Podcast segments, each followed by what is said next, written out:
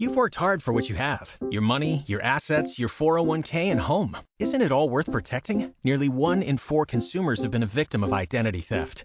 Lifelock Ultimate Plus helps protect your finances with up to $3 million in reimbursement. Lifelock alerts you to identity threats you might miss, and if your identity is stolen, your dedicated US-based restoration specialist will work to fix it. Let LifeLock help protect what you've worked so hard for. Save 25% off your first year on LifeLock Ultimate Plus at lifelock.com/aware. Terms apply. 2.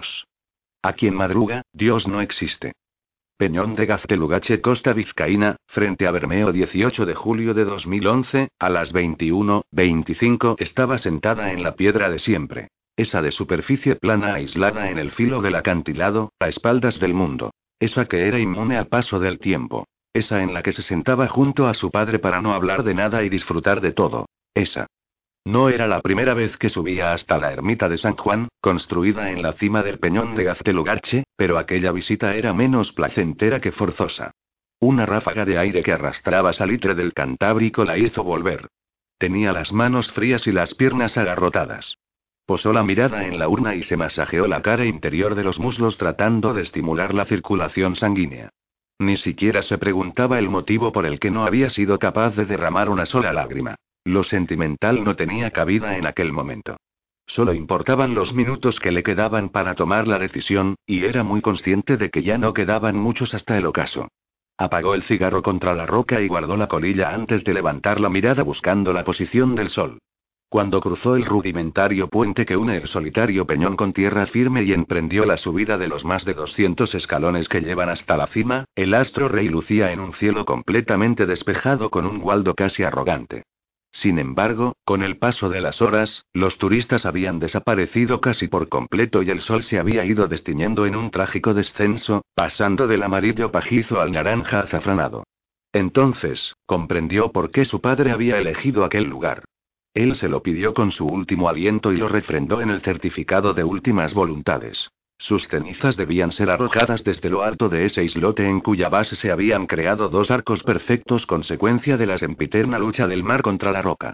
En breve, el sol desaparecería tras el horizonte como el protagonista de una pésima obra de teatro lo haría tras el telón, acompañado por un incómodo silencio. A esa hora, solo el lejano murmullo de las aves marinas revoloteando sobre el islote de Akeche rompía ese monacal sosiego. Por fin, se decidió a tocarlo. Lo había visto muchas veces antes, pero no se había atrevido a abrirlo desde aquel día en el que pasó a ser suyo. Ese cuaderno que no quiso comprometerse a quemar. Quitó la goma y rozó unas cubiertas visiblemente maltratadas por el tiempo con las yemas de los dedos. Escuchó el solitario graznido de una gaviota a su espalda, pero no quiso volverse por si descubría el perfil de un cuervo y eso le hacía cambiar de opinión. Tampoco le prendería fuego. Lo abrió por la mitad y fue pasando hojas hasta llegar a la parte que buscaba. El listado con los nombres de quienes su padre y Robbie Michelson habían bautizado como los tapados. Algunos de ellos ya estaban tachados. Basilis Ocas, funcionario chipriota. Asesino confesó de cuatro hombres de origen turco, puesto en libertad por un error judicial. Encontrado muerto en su domicilio de Nicosia el 14 de febrero de 2011 por una intoxicación a base de oxicodona, oximorpone, nordiazepam y etanol. Aquel fue el primer trabajo con su padre. Rachid Ibrahim, asesino a sueldo argelino. Múltiples víctimas, no todas por encargo. Encontrado muerto en su domicilio de Marsella el 8 de marzo de 2011 por sobredosis de heroína. Nikolai Kolivanov y Anastasia Kulema, matrimonio, autores de 13 asesinatos. Encontrados muertos en el sótano de su tienda en San Petersburgo el 13 de abril de 2011 como consecuencia de las heridas mortales por arma blanca que se infligieron mutuamente. Siguió leyendo los nombres sin tachar que aparecían en la lista y las notas manuscritas de su padre. Sidi Ben Abdallah, empresario tunecino. Al menos, ocho víctimas. Todos homosexuales. No condenado por falta de pruebas. Vive en el Cairo con su madre. Sigue en activo. Ver páginas de la 132 a la 135. Luca Rocco Magnota, antes Eric Clinton Kirk Neumann, alias Kirk Vladimir Romanov, actor porno canadiense. Al menos, tres víctimas. Cuerpos no hallados. Tendencias caníbales. Ver páginas 136 a la 140. Augusto Ledesma, alias Orestes. Sintió que le faltaba el aire y pasó páginas de inmediato hasta llegar al siguiente nombre. Aribert Ferdinand de Im, el Doctor Muerte. Austríaco. criminal de guerra nazi responsable de los servicios médicos del campo de Mauthausen. Se le atribuyen, al menos, 10.000 muertes como consecuencia de las torturas y experimentos a los que sometía a los prisioneros. Visto por última vez en la Costa Brava. Ver páginas de la 149 a la 154. Había más, pero repitió el último nombre y buscó la página indicada, en la que se detallaba su biografía y crímenes realizados en el campo de exterminio alemán. La leyó con detenimiento y cerró el cuaderno antes de encontrarse de nuevo con aquella bola incandescente que ya se dejaba acariciar por el mar. Se levantó de forma repentina. El tiempo se acababa y debía cumplir el último deseo de su padre. Al menos, en parte. Tras la repatriación de sus restos, la Federación Rusa organizó un homenaje póstumo en el Kremlin, en el que le hicieron entrega de la Orden de San Andrés.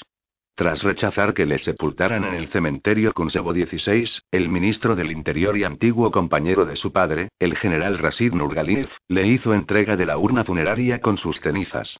El acto no duró más de media hora y, después de recibir el pésame de los allí congregados, rostros afligidos de hombres y mujeres que no había visto jamás, pero en los que creyó distinguir claros signos de duelo, cogió el primer vuelo en dirección a Madrid.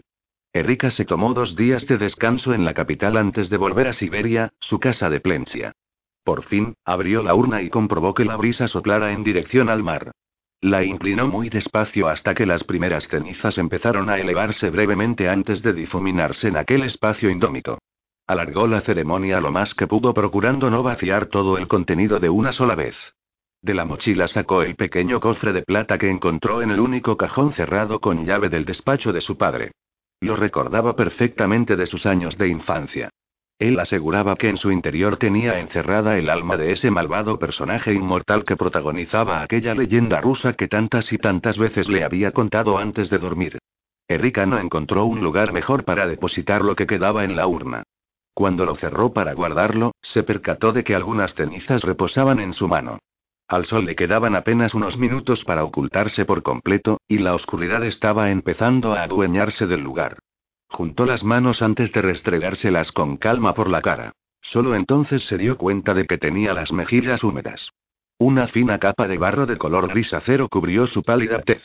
Residencia de Conor Murphy 32, Grove Park Drive, Dublín, el miembro del comité ejecutivo de la Interpol, uno de los cuatro delegados por Europa, se estaba preparando para meterse en la cama.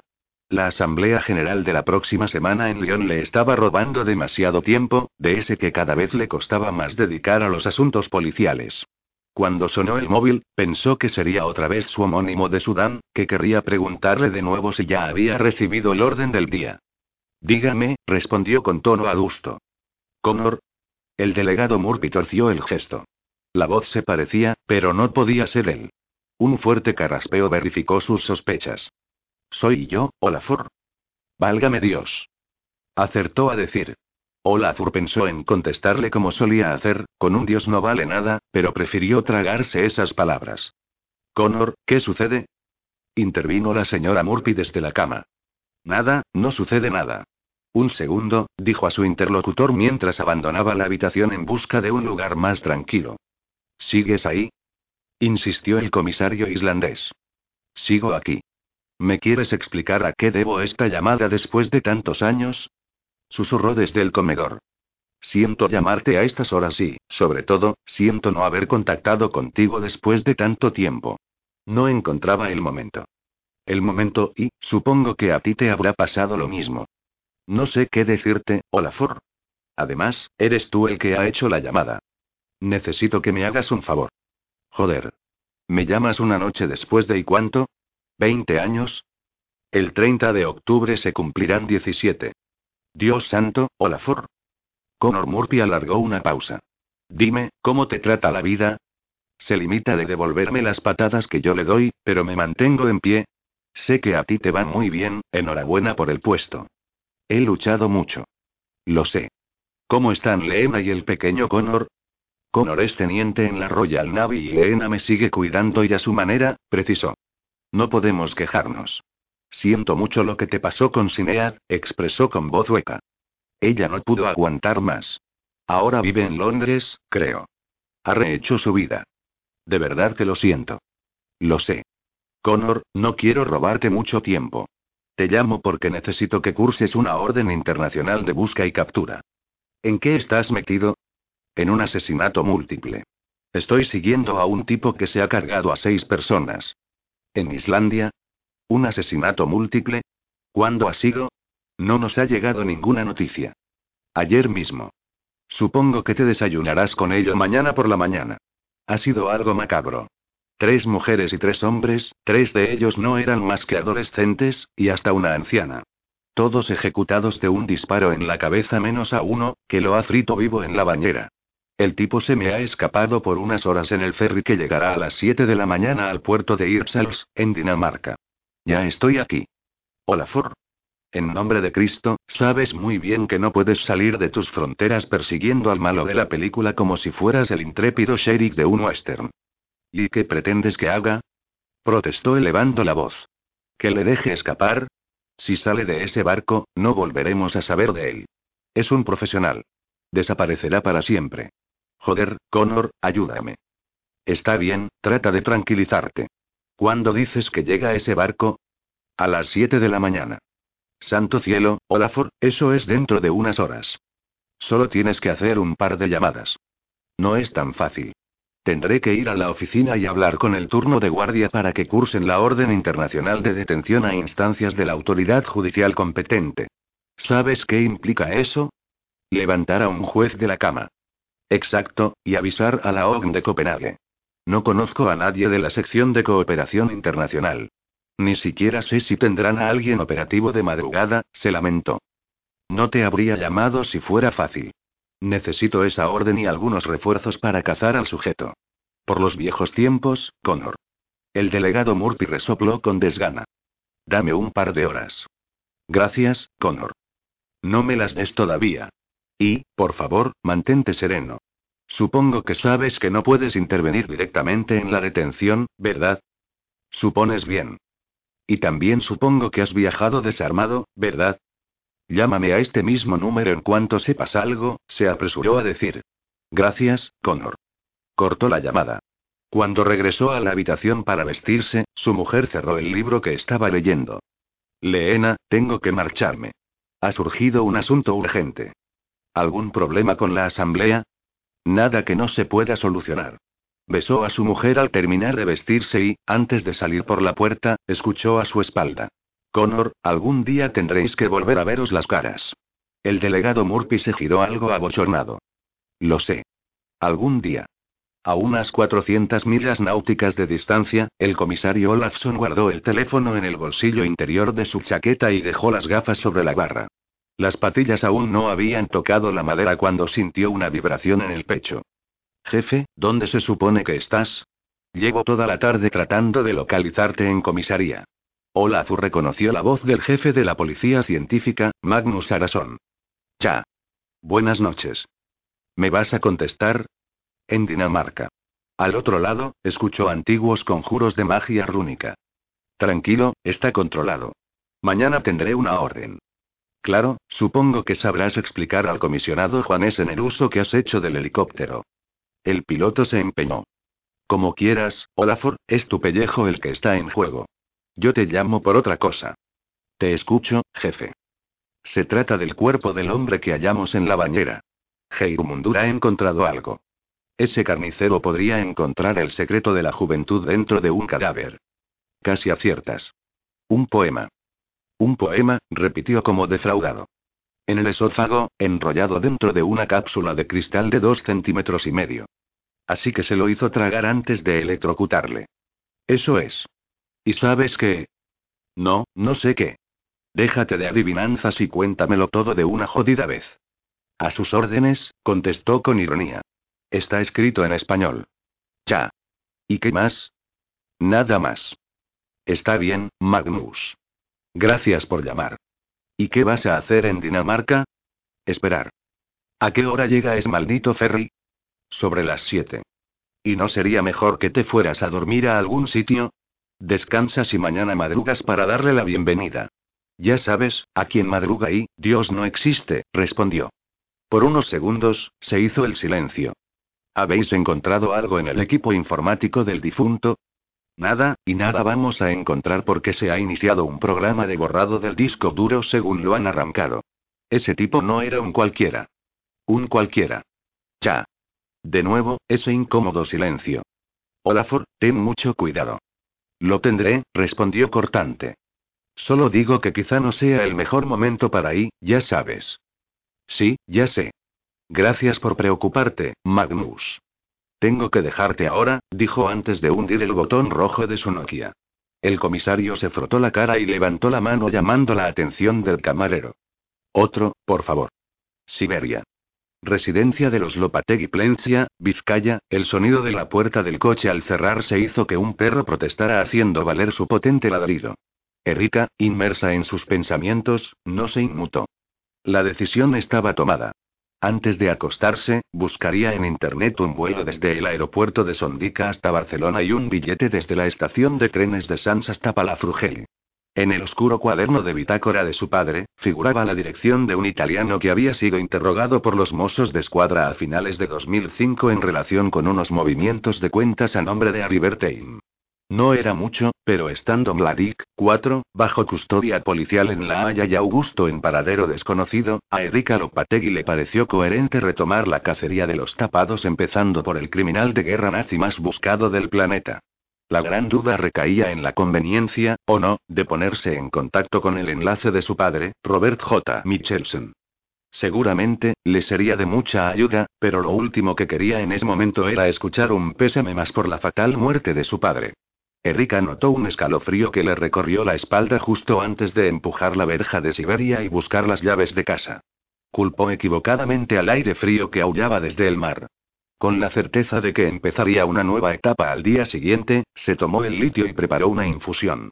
Hacía semanas que había vuelto a la medicación, el reto que tenía por delante así lo requería y no podía permitirse el lujo de caer en una depresión tras la fase de manía que había presidido las trágicas semanas precedentes.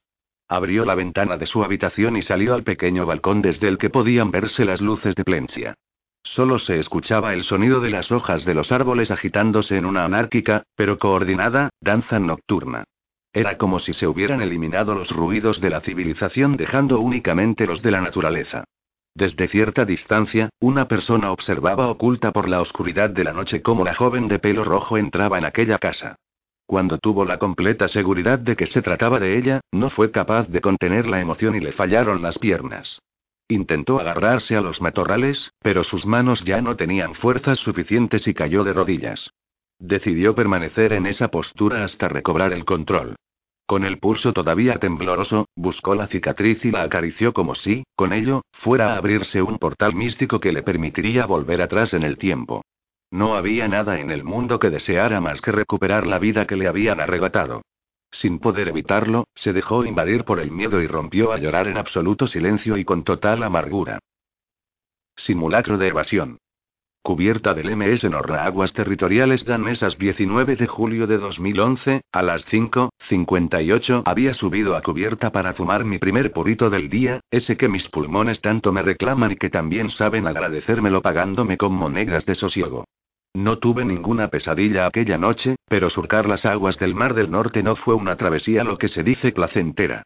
Con un café caliente en la mano, el aire frío en la cara y la mirada perdida en las extrañas formas que se dibujaban sobre las plateadas aguas, me sumergí en los recuerdos. Era la única vía que podía recorrer para alimentar la existencia de Orestes y justificar la mía. Fue a finales de agosto de 1995 cuando le vi por primera vez, y lo sé con certeza porque recuerdo que estaba ansioso por la inminente salida del nuevo álbum de Héroes del Silencio. Avalancha.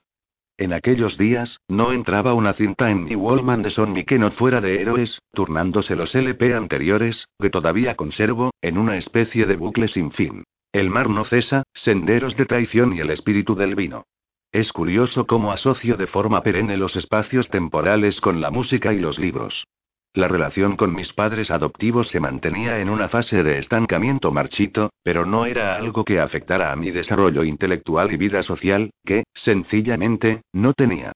Yo tenía que decidir durante aquel verano qué estudios universitarios iba a empezar el siguiente curso.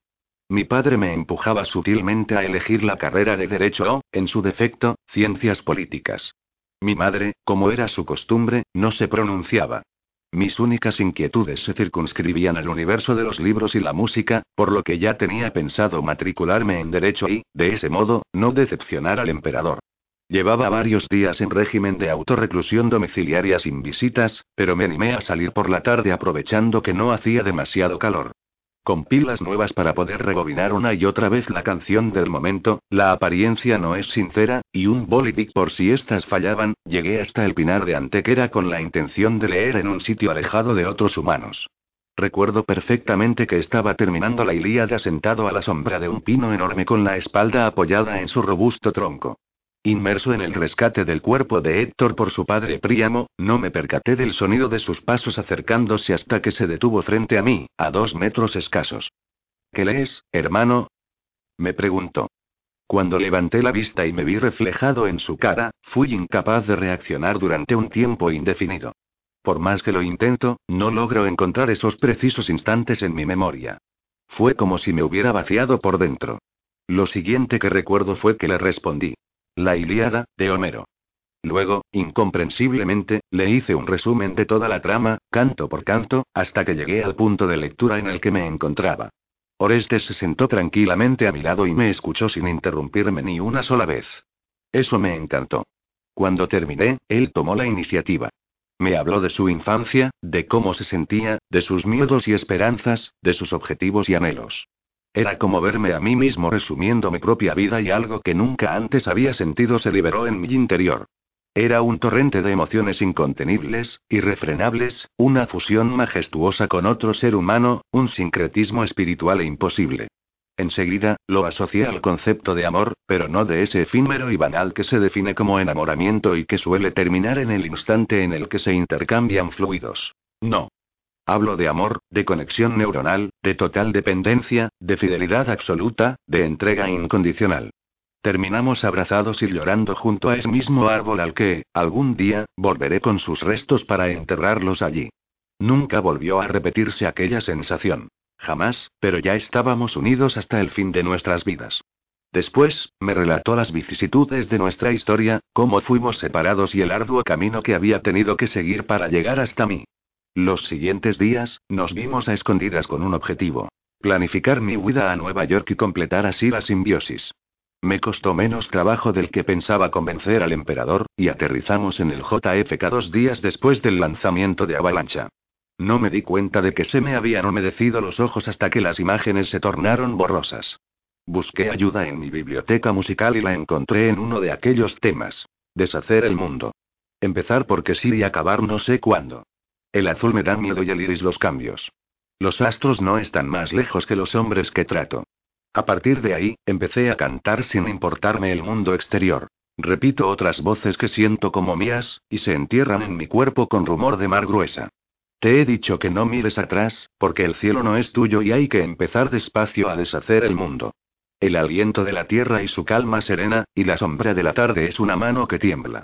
Grité. La música me abre secretos que ahora están dentro de mí. Al final, después de todo, no somos tan distintos. Un oasis en el desierto, ¿dónde queda la paciencia? Cada palabra y cada estrofa iban dando sentido a mi pasado, alimentando mi presente y justificando el futuro. Hasta que divisé el baile de luces azules. Me quité los auriculares y noté que la sangre se me agolpaba en las sienes. No era el momento de buscar explicaciones, había que reaccionar de inmediato. Y lo hice. Determinante. Puerto de Irsals, Dinamarca, Olaf Olafsson no podía dar crédito a lo que sus ojos veían.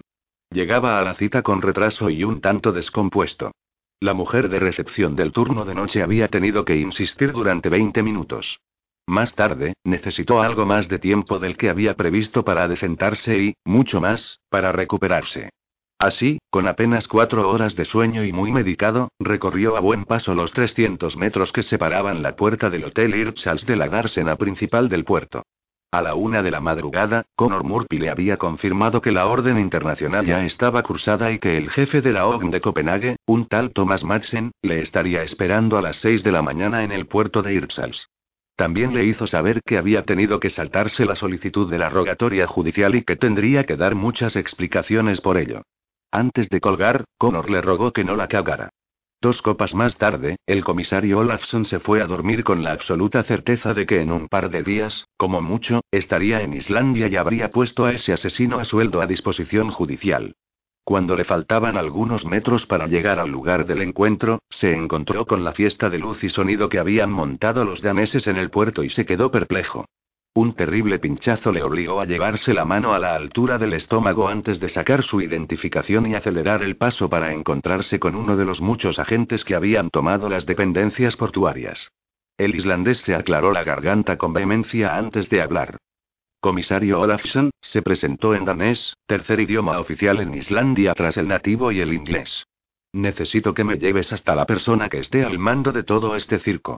El policía le examinó de los pies a la cabeza con cara de circunstancias. Los efluvios etílicos que emanaban de la boca de aquel hombre le hicieron separarse algo de él. Un momento, señor, dijo al fin. El agente dio media vuelta y caminó unos pasos antes de hablar por el equipo de transmisión. El inspector Madsen es ese hombre con gabardina de allí, señaló. Olafur Olafson trató de correr hasta el lugar sin siquiera alcanzar un ritmo cercano al trote. Por contra, consiguió que la hiperventilación aumentara la emanación de alcohol a través de sus vías respiratorias. Él mismo se percató de la situación, pero no le importó en absoluto. Soy el comisario Olafson, la persona que ha solicitado su ayuda mediante Connor Murphy, explicó con forzado tono de respeto. Inspector Madsen, respondió ofreciéndole la mano con cierta cautela. Como ya habrá comprobado, hemos preparado un fuerte dispositivo para detener al sospechoso. Fuerte dispositivo. Ya, carraspeó. Ya lo he comprobado, y me temo que nuestro sospechoso también lo habrá hecho, porque ese barco es el Norna, si no me equivoco, señaló con el brazo estirado. Lo es, confirmó Madsen haciendo caso omiso de la observación irónica de aquel hombre con aspecto de acabar de regresar de la boda de su mejor amigo. Arribará en unos 20 minutos. El capitán y su tripulación ya han sido avisados. Ningún coche saldrá del puerto sin que pase por el puesto de control. Hemos cerrado el paso allí y allí, indicó. Le aseguro que no podrá escapar de aquí sin que le detengamos a no ser que se tire por la borda, de lo cual se arrepentiría en cuanto tocara el agua. El comisario alzó la mirada y se quitó las gafas. Se fijó en una nube que tenía forma de pez espada, o eso interpretó. Inspector Madsen, ese hombre es un profesional. Ahora mismo, estará buscando la forma de eludir el dispositivo, si es que no lo ha hecho ya, expuso apretándose los lacrimales. Comisario Olafson, ni Houdini podría. Créame. Lo sabremos en unos 20 minutos. ¿Tiene un cigarro? Puente de mando del MS Norna. El transbordador era la joya de la empresa Smyril Line, y llevaba cubriendo la ruta entre Dinamarca, Islas Feroe, Islandia y Noruega desde el año 1984. Con 165 metros de eslora, 390 camarotes y una tripulación de casi 120 personas, era capaz de alojar a 1.500 pasajeros y más de 800 coches. Hacía varios minutos que el buque había completado la maniobra de amarre con éxito y el personal de cabina se disponía a abandonar el barco cuando el segundo de a bordo, un tipo de frente huidiza cuyas hormonas de crecimiento se habían concentrado en los incisivos, irrumpió exaltado y con notables signos de fatiga. Señor, hemos encontrado a un pasajero malherido en su camarote. Está inconsciente y tiene el rostro lleno de sangre. El capitán no tardó en reaccionar. Lo que nos faltaba. Dad parte a la policía y llamad a una ambulancia. ¿Sabemos de quién se trata? Señor, dijo entre dientes tratando de mantener la calma, un tripulante lo ha encontrado cuando estábamos comprobando si ya estaban despejados los camarotes de la cubierta principal. El doctor está con él, pero cree que tiene un traumatismo craneoencefálico severo y necesita atención hospitalaria. Bajo contigo. Avisad inmediatamente a una ambulancia y que alguien me ponga con el tipo de la policía con el que hablé esta mañana. Nada más bajar las escaleras y doblar la esquina, el capitán divisó el tumulto en la puerta del camarote. ¿Cómo está? Sigue conmocionado, respondió el doctor Mortensen. Le hemos inmovilizado en la camilla y vamos a subirle a cubierta. Háganlo ya. ¿Quién es? Aquí tengo su pasaporte. Max Lucky, inglés, precisó el médico.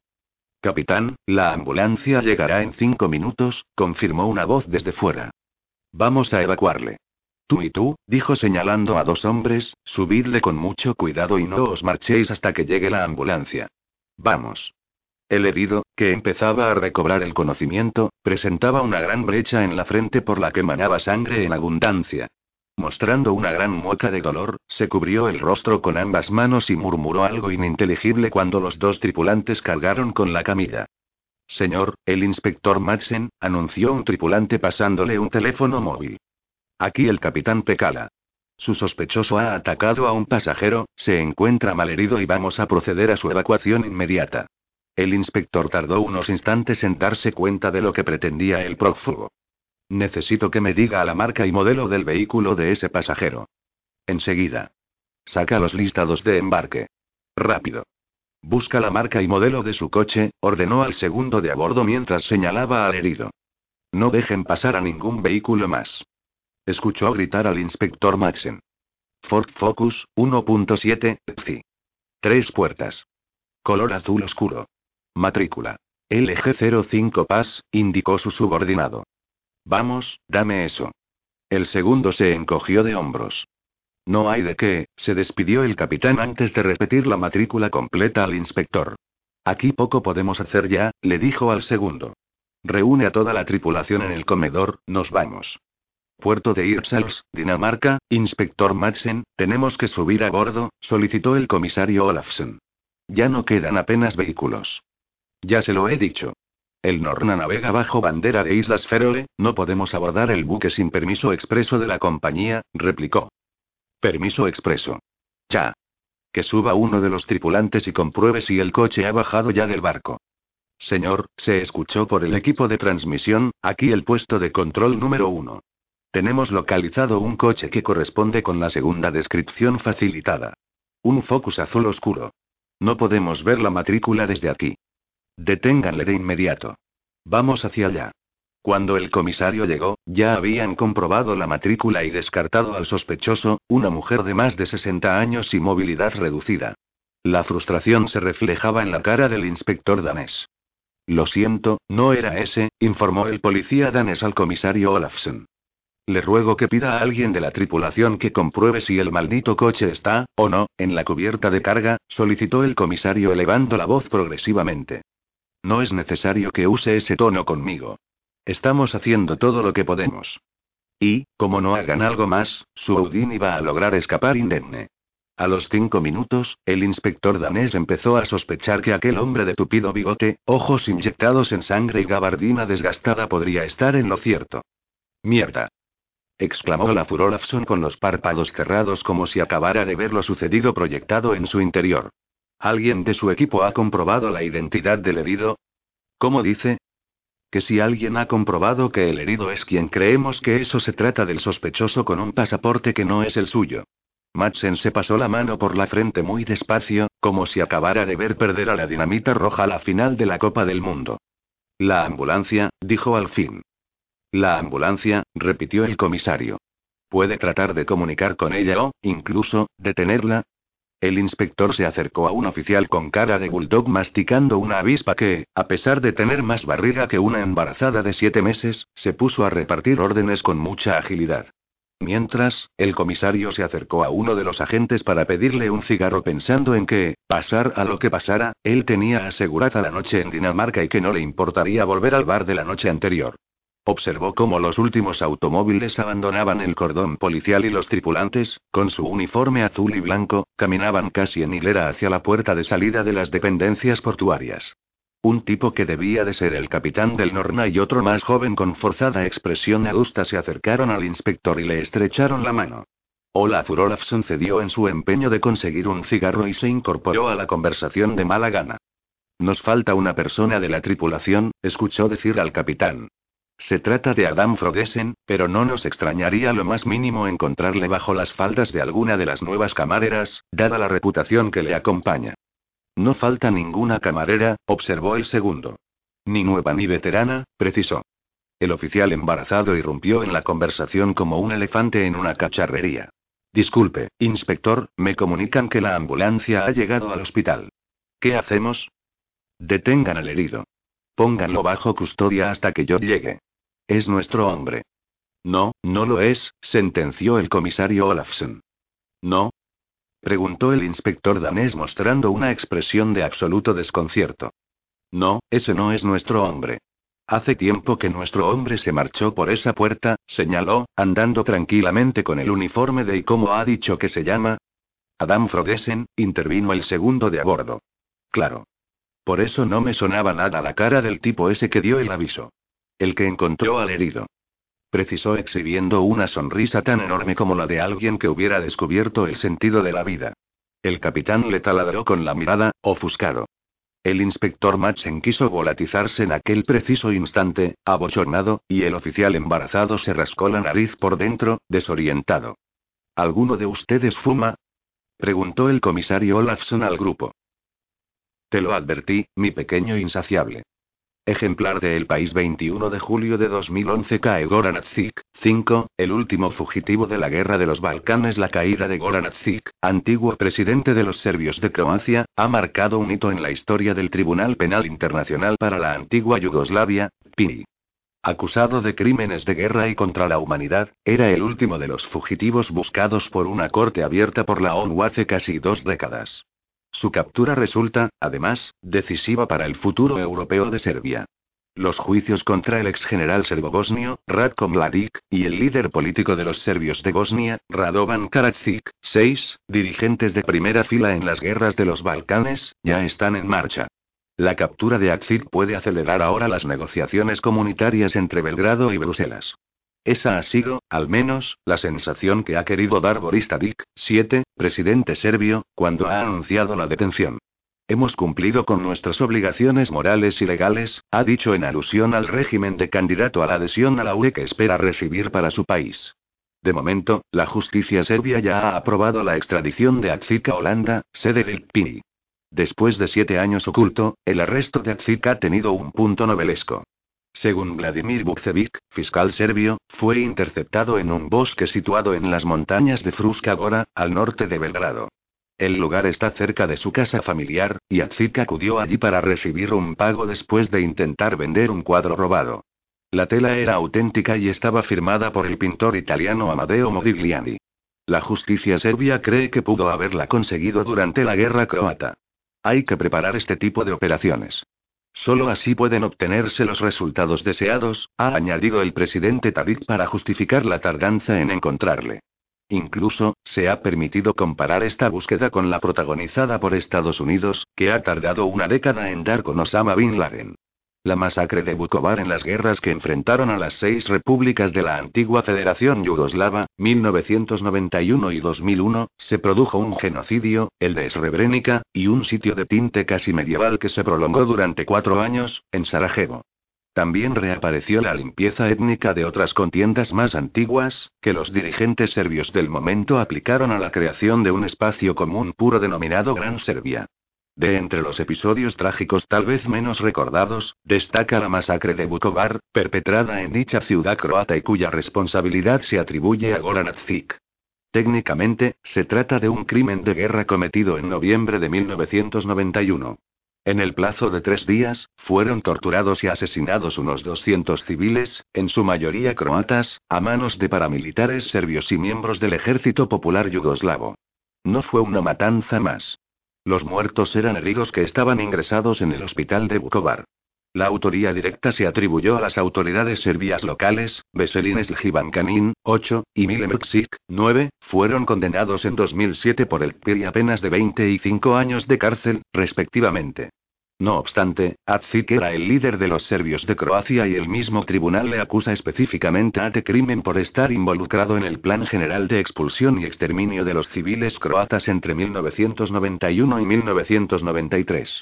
El pliego acusatorio completo suma 14 cargos por persecución, asesinato, deportación y maltrato de la población indefensa. El fiscal se espera tenerle en Holanda en una semana. Se prende mi ansiedad. Residencia de M. Dolores Gallegos Castrillo de la Guareña, Zamora, 23 de julio de 2011, a las 10.20. Cuando sonó el timbre de la puerta, Dolores pensó que Juanjo, el panadero, había adelantado la hora habitual de reparto. Antes de abrir, puso el fuego al mínimo y se adecentó como buenamente pudo. ¡Uy! exclamó al comprobar que no se trataba del panadero. Muy buenos días, joven. ¿En qué puedo ayudarle? Buenos días, señora y gallegos, saludó afablemente comprobando el nombre en la carpeta que llevaba. soy Javier Fumero, del Servicio de Estadística de la Diputación de Zamora, se presentó mostrando la acreditación. Perdone que la moleste, estamos haciendo un estudio en las poblaciones rurales de menos de 500 habitantes. Solo le robaré 15 minutos de su tiempo, son cinco preguntas. Si algo tenemos en este pueblo, es tiempo. Pase usted, no se quede ahí fuera como un pasmarote. Muy amable, señora. Pase al salón, abriré las ventanas para que entre luz. Me ha pillado justo haciendo el guiso de la semana, ¿sabe? Cuando una vive sola, ya casi ni le hace falta cocinar. Yo me hago un guiso el sábado, y hasta el siguiente. Hoy toca lentejas estofadas, pero se me ha acabado el pimiento verde, así que no sé cómo me van a quedar. Comer legumbres es una costumbre muy sana, ¿sabe usted?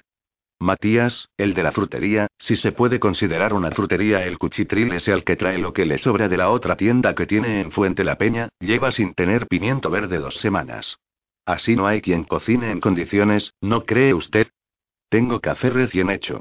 Con 71 años que tengo, solo puedo tomar uno al día, pero hago más por si acaso. ¿Le preparo uno? Sí, muchas gracias, contestó Fumero tratando de asimilar el torrente verbal de la señora Gallegos. Ya se nota el calor, y apenas son las 10 de la mañana. Madre mía. Menudo día que nos espera hoy. Ni las lagartijas se dejan ver, aunque ya sabe eso de animales perezosos, tiempo tormentoso. Mi marido, que en paz descanse, lo repetía muchas veces, y pocas se equivocaba. A ver si se cumple y caen chuzos de punta, porque hoy llegamos a los 40. Que a una no le apetece ni salir de casa. Como mucho, a partir de las 9 de la noche a tomar el fresco hasta el castillo de la Orden de San Juan y vuelta. Pero siéntese, siéntese. Gracias, señora, dijo el joven, estupefacto. ¿Le importa que me quite la chaqueta? Para nada. Traiga, que se la cuelgo en la entrada. Si no, ahí en el respaldo, se le van a formar arrugas. No se moleste. Traiga, traiga, insistió. ¿Cómo toma el café? preguntó desde la cocina. ¿Solo o con leche? El funcionario resopló armándose de paciencia. Con un chorrito de leche y con sacarina, si tiene, respondió elevando la voz. Claro que tengo sacarina, que el azúcar me lo tienen prohibidísimo, ya sabe. A estas edades, no le permiten a una ni endulzarse la vida. ¿Una o dos pastillitas? Dos. Dos, muy bien, respondió volviendo de la cocina con la taza de café sobre una bandeja. Usted dirá. Dolores se acomodó en la silla y cruzó los brazos a la altura del pecho. Como le comentaba antes, estamos haciendo un estudio demográfico en la Diputación sobre las poblaciones de la provincia con menos de 500 habitantes. 500 habitantes repitió ella con retintín. 500 había cuando nací, y de eso hace 71 años.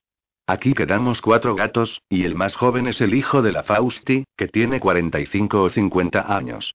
De todas formas, no hace el ayuntamiento de Fuentes Auco los censos demográficos de todos los pueblos de la comarca de la Guareña. Este estudio es más profundo, contestó llevándose la taza a los labios. Más profundo.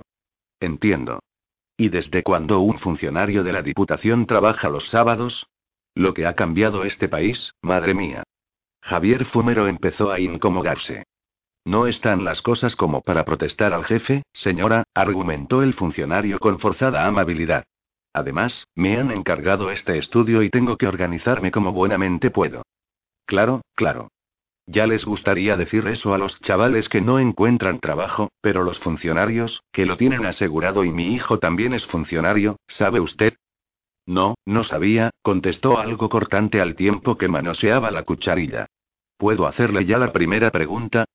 Solo una cuestión más. ¿En cuántos años tiene previsto realizar ese informe? El funcionario se quitó las gafas y arrugó la frente. A continuación, dejó caer el portafolios con hastío sobre la mesa. Dolores ni se inmutó. ¿Sabe cuántas poblaciones de menos de 500 habitantes hay en Zamora? No. La verdad es que no lo sé, señora. Ya veo. Pues mire usted, en Zamora habrá más de 500 pueblos con menos de 500 habitantes. Eso cuando yo estudiaba, así que ahora debe de haber más. Solo en esta comarca, la Guareña, hay 15 municipios, y me jugaría los cuartos a que únicamente Fuentes Auco conserva más de 500 habitantes, porque yo por Villabuena del Puente y Fuente la Peña no pondría la mano en el fuego. ¿Sabe usted? Esto me da que pensar. ¿El qué? preguntó sin dejar de jugar con la cucharilla. Que, aun trabajando todos los sábados, los domingos y las fiestas de guardar, no va a ser posible que usted solito realice ese estudio tan profundo del que me habla habiendo empezado hoy, precisamente, por la casa de una servidora. Fumero sonrió antes de responder. ¿Y qué le hace pensar que es usted la primera persona a la que visito? Claro. Al abrir las ventanas para ventilar, me he fijado que, tal y como tiene aparcado su coche ahí fuera, ha entrado al pueblo viniendo desde la autovía. Luego, carretera Fuente La Peña y, después, calle Zamora todo recto. Mi casa no es la primera en esa ruta, ni mucho menos. Es casi la última. Tampoco es la más bonita ni la más fea del pueblo, aunque reconozco que necesita unos cuantos arreglillos. También le diría que, tal y como se aprecia en su carpeta, debajo de esa hoja que lleva mi nombre escrito no tiene ninguna más, así que es lógico pensar que no ha hecho ninguna otra encuesta antes ni tiene previsto hacer ninguna después. Pero, principalmente, lo que me hace pensar que usted ni es funcionario ni ha venido a mi casa a hacerme una encuesta es el hecho de que esté perdiendo su valioso tiempo del fin de semana escuchando las tonterías de una vieja solitaria con ganas de conversación. Si usted fuera quien dice ser, me habría hecho sus cinco preguntas desde la puerta y adiós muy buenas, que tengo prisa. Que cuando una ha tratado con el catamelones tantos años, sabe distinguir a los maleantes y delincuentes con solo mirarles a la cara. No vas a encontrar nada de valor en esta casa, mal nacido. Sin embargo, Dolores pudo ver en los negros ojos de aquel hombre intenciones que iban más allá del robo. El funcionario terminó de hacer sonar sus nudillos y aplaudió tres veces. Bravo, bravo, bravo. Me quito el sombrero. Tengo que admitir que me ha dejado de una pieza. Menuda capacidad de observación y deducción. Qualis pater, talis filius 17, afirmó levantándose de la silla con la cucharilla bien sujeta en la mano derecha y la servilleta en la izquierda. Padre nuestro que estás en los cielos y, enkleiner menschestirb, nurzum chain. Encerrado entre ti mismo. Prisiones Remska Mitrovica, Serbia, 26 de julio de 2011, a las 8.25 las matas de pelo se iban acumulando en el diminuto lavabo en el que reinaba la penumbra. La única bombilla era la que descendía desde el techo, desnuda, tímida y solitaria como una araña que se descuelga de su tela. Sancho apenas podía distinguir su propio reflejo. Ni falta que hacía. Porque lo único que realmente necesitaba era escuchar el sonido de la tijera al cortar. Se notó algo más huesudo al palparse la cara para ajustar la profundidad del corte, pero no le dio importancia. Por fin, iba a salir. Diez semanas y un día encerrado injustamente. Setenta y un días con todas sus horas, minutos y segundos. Tenía el semblante contraído, pero respiraba de forma rítmica y sosegada, como un paciente anestesiado. Los pelos del bigote llegaban hasta el labio inferior si los estiraba, así que colocó la tijera en posición y fue rasurando lo más cerca de la raíz que pudo. Después, hizo una segunda pasada con la tijera por toda la barba y, guiándose de nuevo por el sentido del tacto, se propuso igualar la escabechina. La pila estaba completamente cubierta por una espesura cobriza y apenas se distinguía el color plateado del acero. Recogió todo con una mano y lo arrojó al suelo con cierta repulsa, como si eso que le había cubierto el mentón tanto tiempo ahora apestara. Puso el tapón y abrió la llave de paso que hacía las funciones de grifo. Mientras aquel hilo pseudo cristalino y de escasa presión llenaba el lavabo poco a poco, el inspector Ramiro Sancho comenzó a repartir la espuma de afeitar por cabeza y barba. Cerró la llave y miró la cuchilla. Hizo un esfuerzo para recordar la última vez que una hoja de afeitar había acariciado su piel. No lo consiguió, pero estaba casi seguro de que fue cuando vivía con Nagore. Hacía demasiado tiempo de aquello. Tanto, que ni siquiera conseguía enfocar bien los rasgos faciales de su exmujer. Tratando de identificar y visualizar las distintas etapas que le habían llevado hasta esa celda repleta de humedades, en el penal más importante de Serbia, hizo presión con la cuchilla desde la nuez hasta la barbilla. Sancho nunca se había planteado el motivo por el cual decidió presentarse a las oposiciones de inspector de policía al finalizar la carrera de Derecho con un expediente académico muy del montón. Tampoco recordaba el momento preciso en el que tomó la decisión, pero se sintió francamente orgulloso cuando sacó la plaza y se lo comunicó a su familia, como si hubiera conseguido algo que hubiera estado persiguiendo durante toda una vida. De su etapa de formación, recordaba las noches que compartió con Paco el Rata en el madrileño barrio de Entrevías. Aquel tipo con careto de roedor que apagaba los cigarros en la alfombrilla del coche y bebía más ponche caballero que agua le enseñó el significado de la palabra compañerismo. A través de los ojos del rata, Sancho supo leer el desgaste de un madero entregado a su profesión y aún se seguía preguntando si le quedaba tanto por aprender como él le repetía continuamente. Algunos meses más tarde, afrontó con ímpetu su nuevo destino en la Unidad Territorial de Información de San Sebastián y, dos años después, se casó con Nagore. Sancho sabía que no estaban atravesando por el mejor período de su relación, pero no se dio cuenta de que, cada día que pasaba, las grietas iban convirtiéndose en fracturas que conformaron un gran abismo un domingo de mayo. Fue imposible atravesarlo, y menos juntos. Su fracaso matrimonial le hizo replantearse el futuro, y la vacante de inspector del grupo de homicidios de Valladolid se presentó como una buena oportunidad para rehacer su vida. Nunca imaginó que aquella decisión pretérita pudiera marcar su presente a fuego e hipotecar su futuro. Tras lavarse la cara, inspiró lentamente y se miró al espejo. Le costó reconocerse, y se encontró de nuevo con la afirmación de Paco el rata mientras buscaba respuestas. Hay que joderse. Le contestó. Su abogado le comunicó la noticia sobre las 7 de la tarde. El juez Stanojevic, 10, había decretado su puesta en libertad sin cargos tras los últimos acontecimientos relacionados con los hechos que se le imputaban. Horas antes, la Fiscalía de Trieste había retirado la acusación contra él y anulaba la orden de extradición cursada a Serbia a través de la Interpol. Estaba totalmente limpio, como su rostro de bello cuando se pasó la toalla. Excepto sus pobladas cejas. Solo faltaba la cabeza, y tenía tan claro que iba a rapársela al cero como que se pondría tras la pista de Augusto Ledesma en el preciso momento en que pisar a la calle. El inspector Sancho había dispuesto del tiempo necesario durante los últimos dos meses para encajar todas las piezas del puzzle Orestes Augusto. Sin embargo, no conseguía encontrar el sitio para la última petición de Armando Lopateri. Cuida de ella. Cuando se pasó la mano por el cogote para comprobar la calidad del rasurado, dudó si verdaderamente estaba, o no, capacitado para cuidar de sí mismo como para pensar en terceras personas. Además, ya tenía otra deuda que saldar, esa que había contraído con un moribundo que entregó la vida por salvar la suya. Dio con la clave al terminar de afeitarse. Aquella pieza no pertenecía al mismo rompecabezas.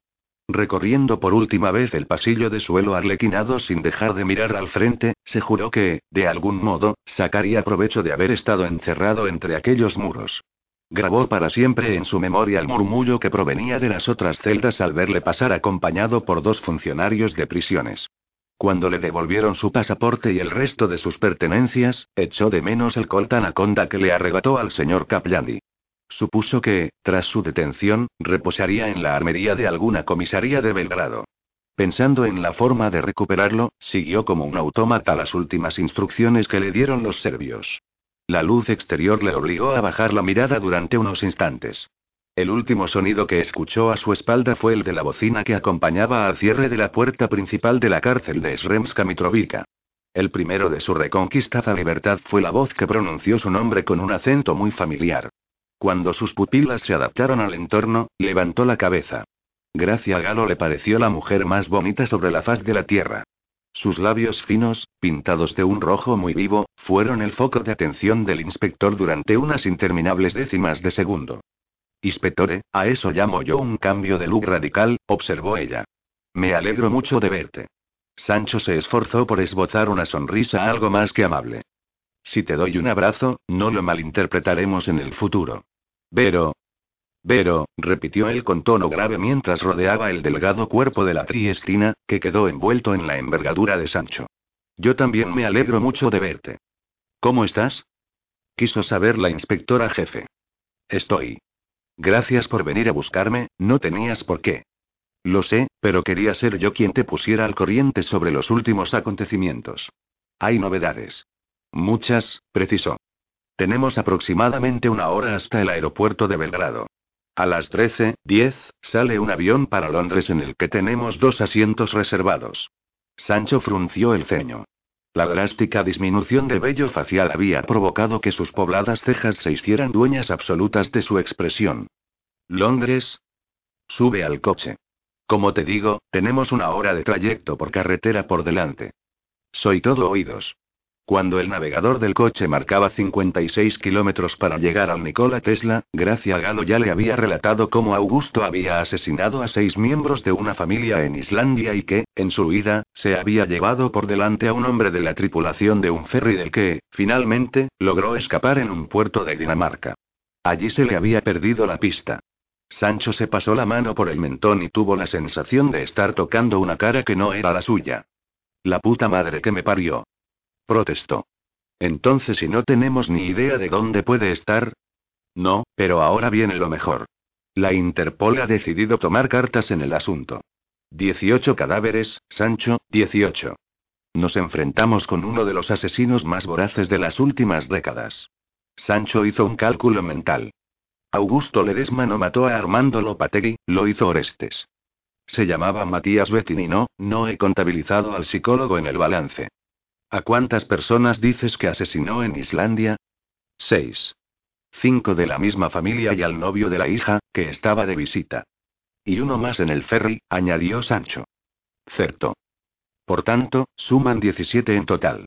Cinco en España, cinco en Italia, seis en Islandia y, por último, uno más en Dinamarca. 17, repitió. Por caputana Eva. Lo siento, hay un cadáver más en Belgrado. Una doctora. No recuerdo su nombre ahora. La policía serbia ha averiguado que, días antes de desaparecer, se la había visto en compañía de un tipo cuya descripción coincidía con la de Augusto.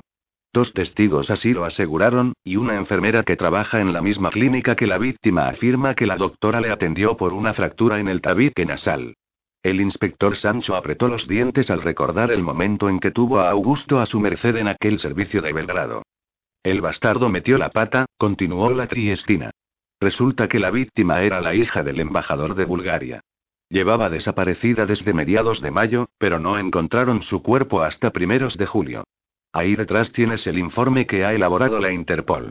Están todos los detalles. Sancho se giró para alcanzar la carpeta, la hojeó durante unos kilómetros y comprobó que, en ella, estaban recogidos todos y cada uno de los asesinatos perpetrados por Augusto.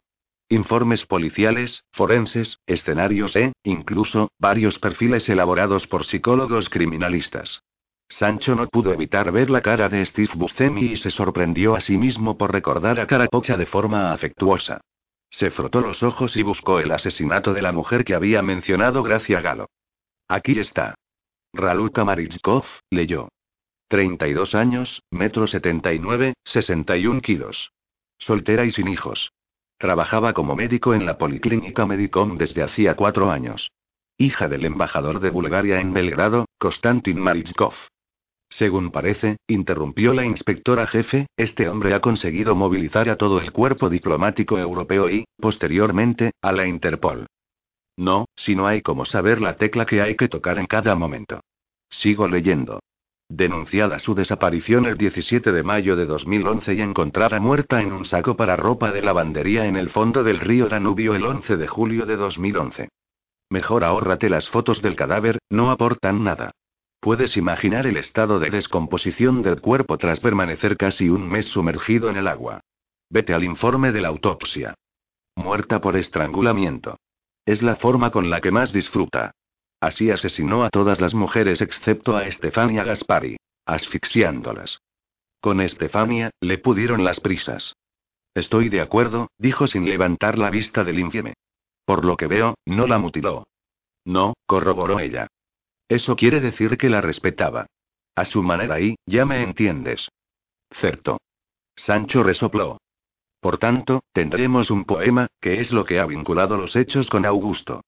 Sí, pero has pasado por alto un detalle importante, algo nuevo en su modus operandi. Los forenses aseguran que la víctima mantuvo relaciones sexuales minutos antes de morir. ¿Han encontrado semen en su vagina? No, no hemos tenido esa suerte, apuntó Gracia. Ningún resto biológico. Tomaría precauciones, pero no hace falta que el hombre deje su semillita para saber si una mujer ha mantenido, o no, relaciones sexuales. Lo sé, lo sé. Solo preguntaba por si hubiera cometido un error, sería el primero. El informe de la científica concluye que la mató en su domicilio entre el 15 y el 17 de mayo, y que, posteriormente, la metió en un saco con piedras y la arrojó al Danubio a su paso por el barrio de Zemun, donde fue encontrada el 11 de julio. No entiendo por qué ha cambiado su forma de actuar, no le importaba dejar los cuerpos a la vista hasta el momento. Creemos que responde a que necesitaba tiempo para establecerse en algún otro sitio. Fue como su gran despedida de Belgrado. ¿Creemos? repitió extrañado. Ahora te explico el motivo por el que hablo en plural. Tienes el poema al final del infieme. ¿Dónde estaba?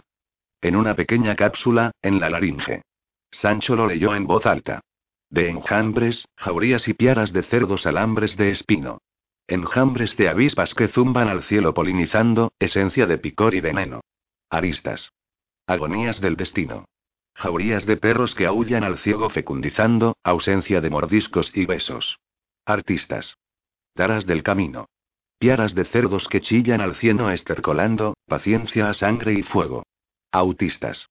A todos convoco desde este destierro para sacarnos los ojos y vernos en el averno. Entre tanto, trato de entretenerme. Mientras tanto, mato. Tratad de detenerme. Más de lo mismo, valoró con desprecio. Nos sigue advirtiendo, retando. Gracia, ahora mismo no tengo ganas de valorar sus malditos versos. Mejor se lo dejamos a los especialistas. Quiero escucharte a ti. Ella asintió. Hay un tipo en Londres que es el jefe de la ISUF, Unidad de Búsqueda Internacional de Prófugos. Le han puesto al mando de la investigación y quiere que nos unamos a su equipo. ¿Nos? Sí, tú también. Somos cuatro en realidad, pero no conozco las identidades de las otras dos personas. Me he informado sobre él, tiene un currículum de arrestos a escala mundial realmente impresionante. Narcos, mafiosos, asesinos en serie, criminales de guerra, genocidas y se dice de él que maneja la red de información más importante del planeta, y su sombra está detrás de las detenciones de hombres como Pablo Escobar, la reciente de Goran Atzike, incluso, en el descubrimiento del paradero del mismísimo Osama Bin Laden. Me gusta ese tipo, ¿cómo has dicho que se llama? No lo he dicho. Se llama Michelson, Robert J. Michelson. Tengo un cuchillo y es de plástico. Residencia de Lorenzo Giollo Calella de Palafrugell, Girona, 27 de julio de 2011, a las 7.05 no consiguió que reaccionara con el primer vaso de agua y, si no estuviera respirando lenta y pausadamente, pensaría que se había pasado con la dosis. Desnudo era un ser mucho más repulsivo que ataviado con su uniforme de conquistador nocturno. Erika no soportaba a los hombres de pelo en pecho, y aquel italiano no tenía un centímetro cuadrado de su tostada piel mediterránea que no estuviera recubierto de pelo. El siguiente vaso sí funcionó. Lorenzo Giollo intentó levantarse de su sofá de masaje tapizado con cuero negro. No tardó más de dos segundos en darse cuenta de que esa no era una buena idea. Sobre todo, si quería conservar sus genitales. Es hilo de pescar. Fino y resistente, le informó Erika. Lorenzo tenía los brazos bien amarrados a los arcos diseñados para descargar de tensión las extremidades superiores con cualquiera de los cinco programas de distinta intensidad. Sus piernas estaban separadas, algo elevadas y atadas a los hierros que conformaban el armazón de ese fabuloso artilugio fabricado para el relax y el confort, aunque el italiano lo percibiera como un potro de tortura en aquel momento. Su postura se asemejaba a la de una embarazada en el paritorio, expuesta. No obstante, el elemento clave y que más le preocupaba era ese hilo que rodeaba sus testículos con un nudo corredizo. Un extremo estaba unido al reposapiés de tal forma que, si éste descendía, se tensaría estrechando dramáticamente el lazo que oprimía su aparato reproductor. El simple hecho de verse en tal situación hizo que se le saltaran las lágrimas. Su gimoteo era casi imperceptible por el efecto amortiguador de la venda elástica que le tapaba la boca. A pesar de ello, se hizo evidente gracias a la sustancia viscosa y transparente que empezó a escapar por sus fosas nasales. Erika tuvo que reprimir sus ganas de vomitarle encima y mantuvo una expresión neutra. Esto puede acabar en unos minutos o puedo hacer que sea eterno, depende de ti. Voy a quitarte la venda para que puedas hablar, pero si lo haces sin que yo te pregunte o levantas un poco la voz, apretaré este botón hasta que vea tus peludas pelotas rebotando por la alfombra. Lorenzo dejó de temblar cuando Erika tiró de la venda elástica con toda la intención. Cuando la arrojó al suelo, comprobó que los trozos de perilla que le faltaban en la cara estaban en el adhesivo. El italiano ahogó el alarido en su garganta de forma espartana. Te resumo la situación, continuó hablando Erika. Llevo unos días siguiéndote.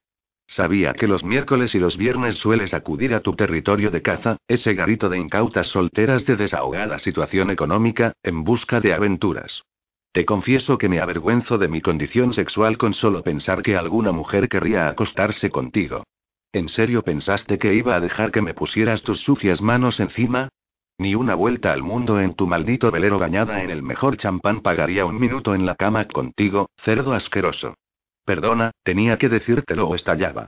Como ya habrás deducido, puse en el vino este polvo blanco. Pastillas de orfidal bien machacadas.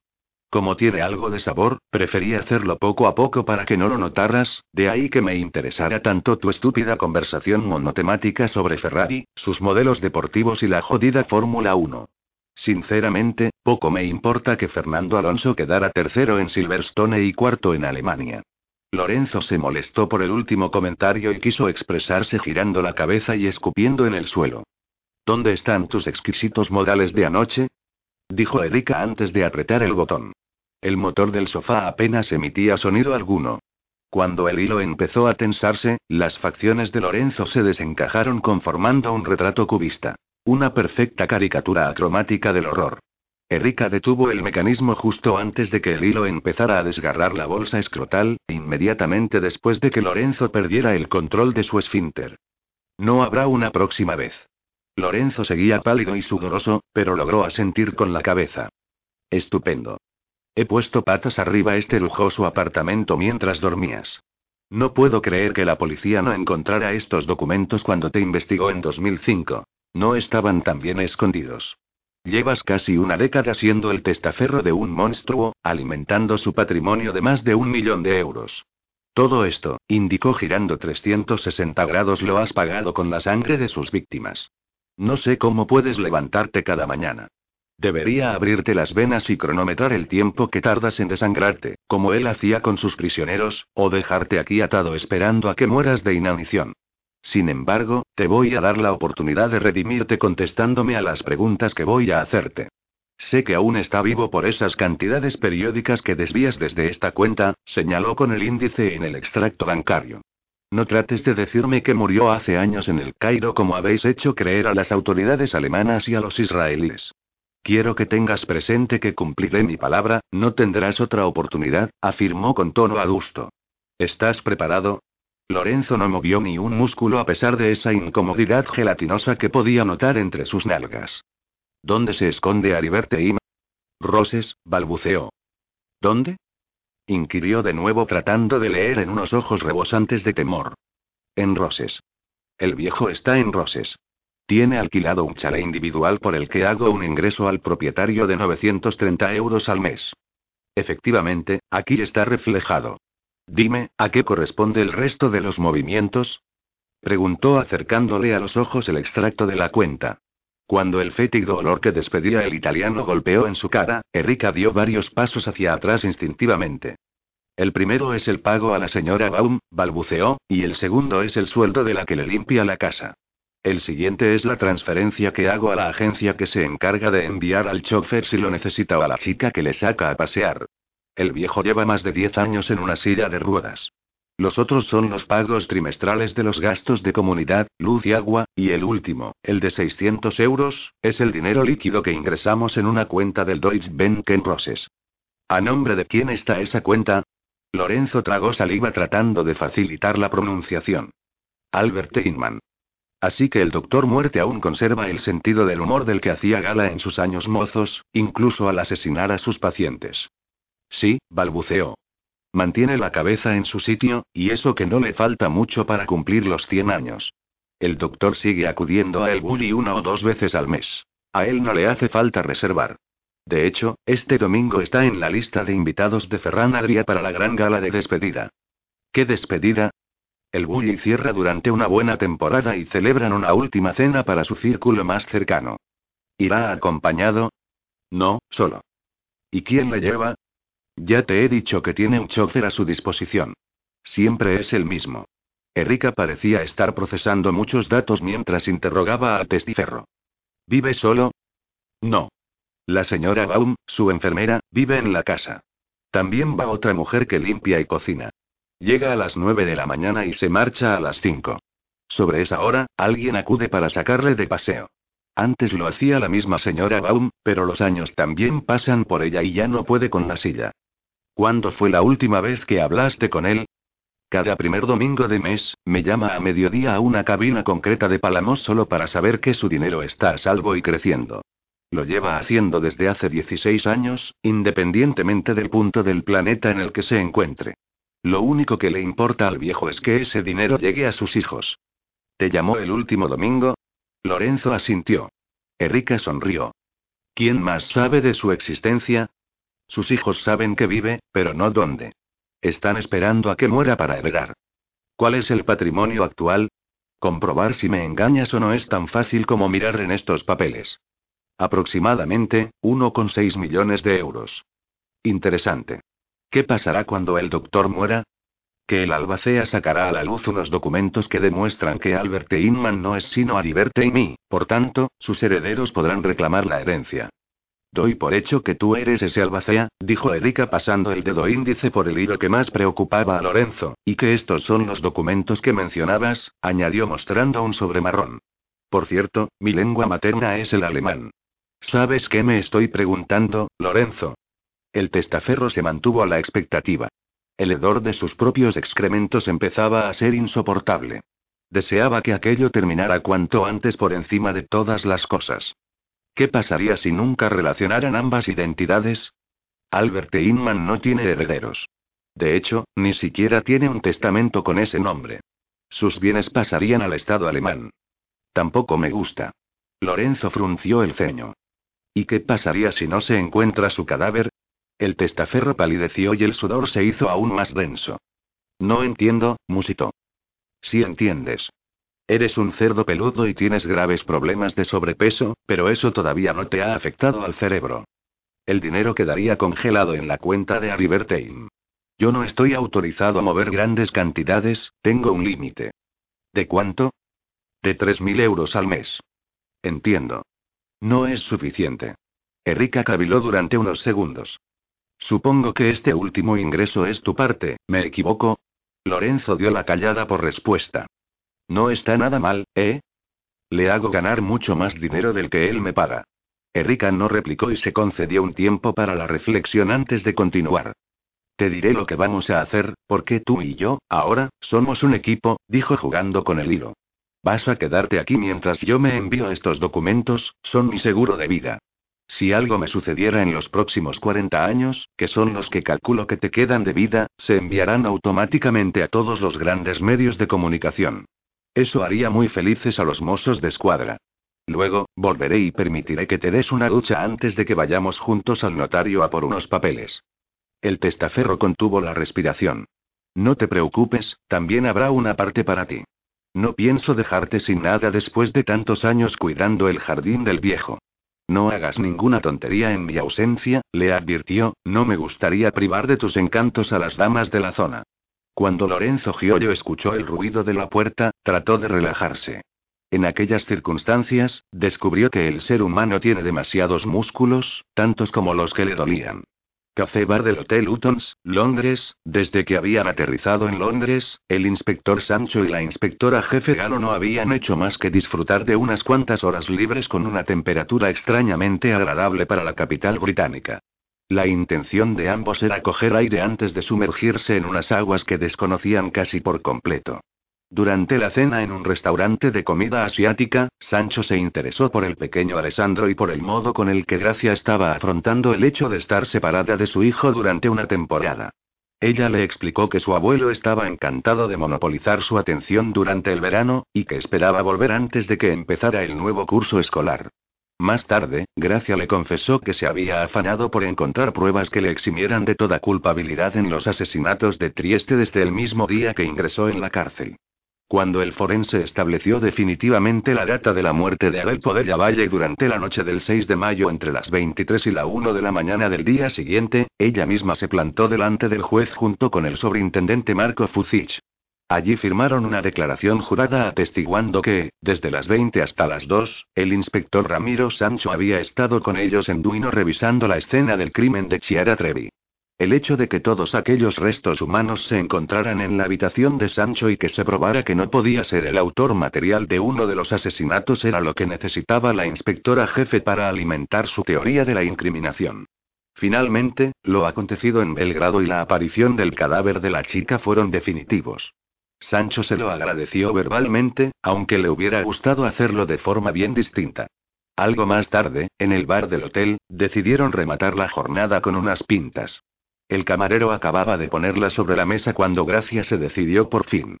Sancho y, no me contestes si no quieres, pero tengo que preguntártelo. El inspector probó su cerveza a la expectativa. ¿Qué pensabas durante el tiempo que estuviste en prisión? Sancho se pasó la mano por la cabeza encontrando más aspereza de la que esperaba y cogió aire antes de hablar. Estaba consumido por la rabia los primeros días. Sabía que era cuestión de tiempo salir de allí, pero tenía la sensación de estar luchando solo. Nadie sabía nada o nadie quería decirme nada. En realidad, era como estar aislado del mundo exterior. Durante la primera semana, mi único contacto fue un abogado de oficio de quien no recuerdo ni el nombre. Tenía tanto interés por mi caso como yo por hacerle entender que era inocente. Al menos, pude hablar con mi hermana Elvira.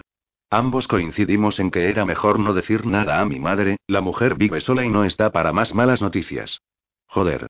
Tengo que llamar a Elvira para decirle que he salido, pero mi móvil se quedó en algún maldito lugar de Belgrado. Puedes utilizar el mío cuando quieras, ofreció ella.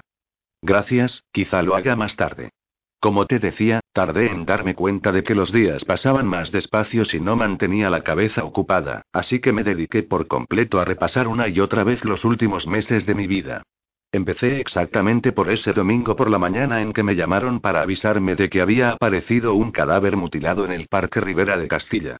Fui apuntando todo lo que se me pasaba por la cabeza y lo ordené cronológicamente hasta el día en el que metí una bala del calibre 44 en la cabeza a Orestes. Llegué a pensar que iba a terminar como aquel tipo de la barra. Menos mal que no tenían Jameson en el bar de la cárcel.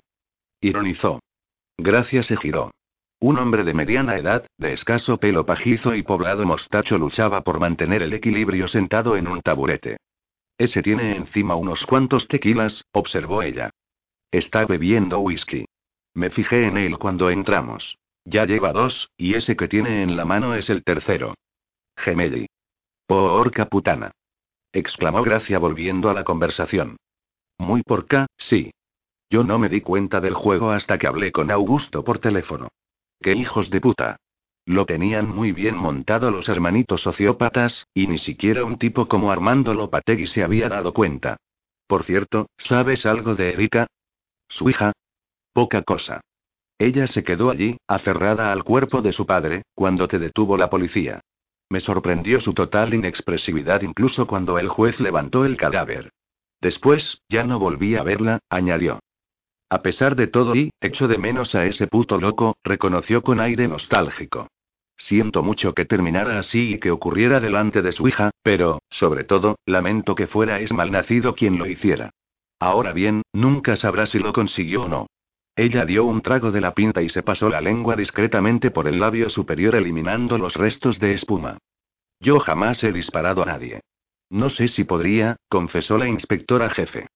Hay una primera vez para todo, y, si te soy sincero, no tengo ningún remordimiento. Bueno, sí, rectificó, todos los días me arrepiento de no haber volado la cabeza a Augusto en el servicio de Belgrado. Todos los días sin excepción, subrayó. Gracia Galo elevó las cejas. Te noto cambiado. Me alegra que te hayas dado cuenta de mi cambio de imagen, dijo con sorna. Si por lo menos hubieras conservado esa barba y Sancho se rió comedidamente. En prisión, algunos pensaban que era musulmán, lo cual no me generó muchas simpatías entre la mayoría de presos serbios. Sin embargo, solo tuve un altercado, que supe resolver por la vía rápida. ¿Un disparo en la cabeza? comentó ella malintencionadamente. No, un sillazo. Gracia quiso creer que continuaba con la broma y se echó a reír. Así que me notas cambiado. Retomó Sancho. Sí, pero no sabría concretar. Veremos cómo terminamos cuando resolvamos este asunto, porque vamos a coger a Augusto, que no te quepa ninguna duda. Vivo o muerto, añadió. El inspector levantó su pinta vacía. Serio Tomorrow, dijo el hombre de la barra al pasar al lado de su mesa. Ambos se miraron. ¿Ha dicho que nos vemos mañana? Preguntó Sancho. Sí, eso me ha parecido entender. Pero, ya sabes, los borrachos hacen amigos allá donde van. Ya lo decía mi padre. Amigos y vino se entienden divino.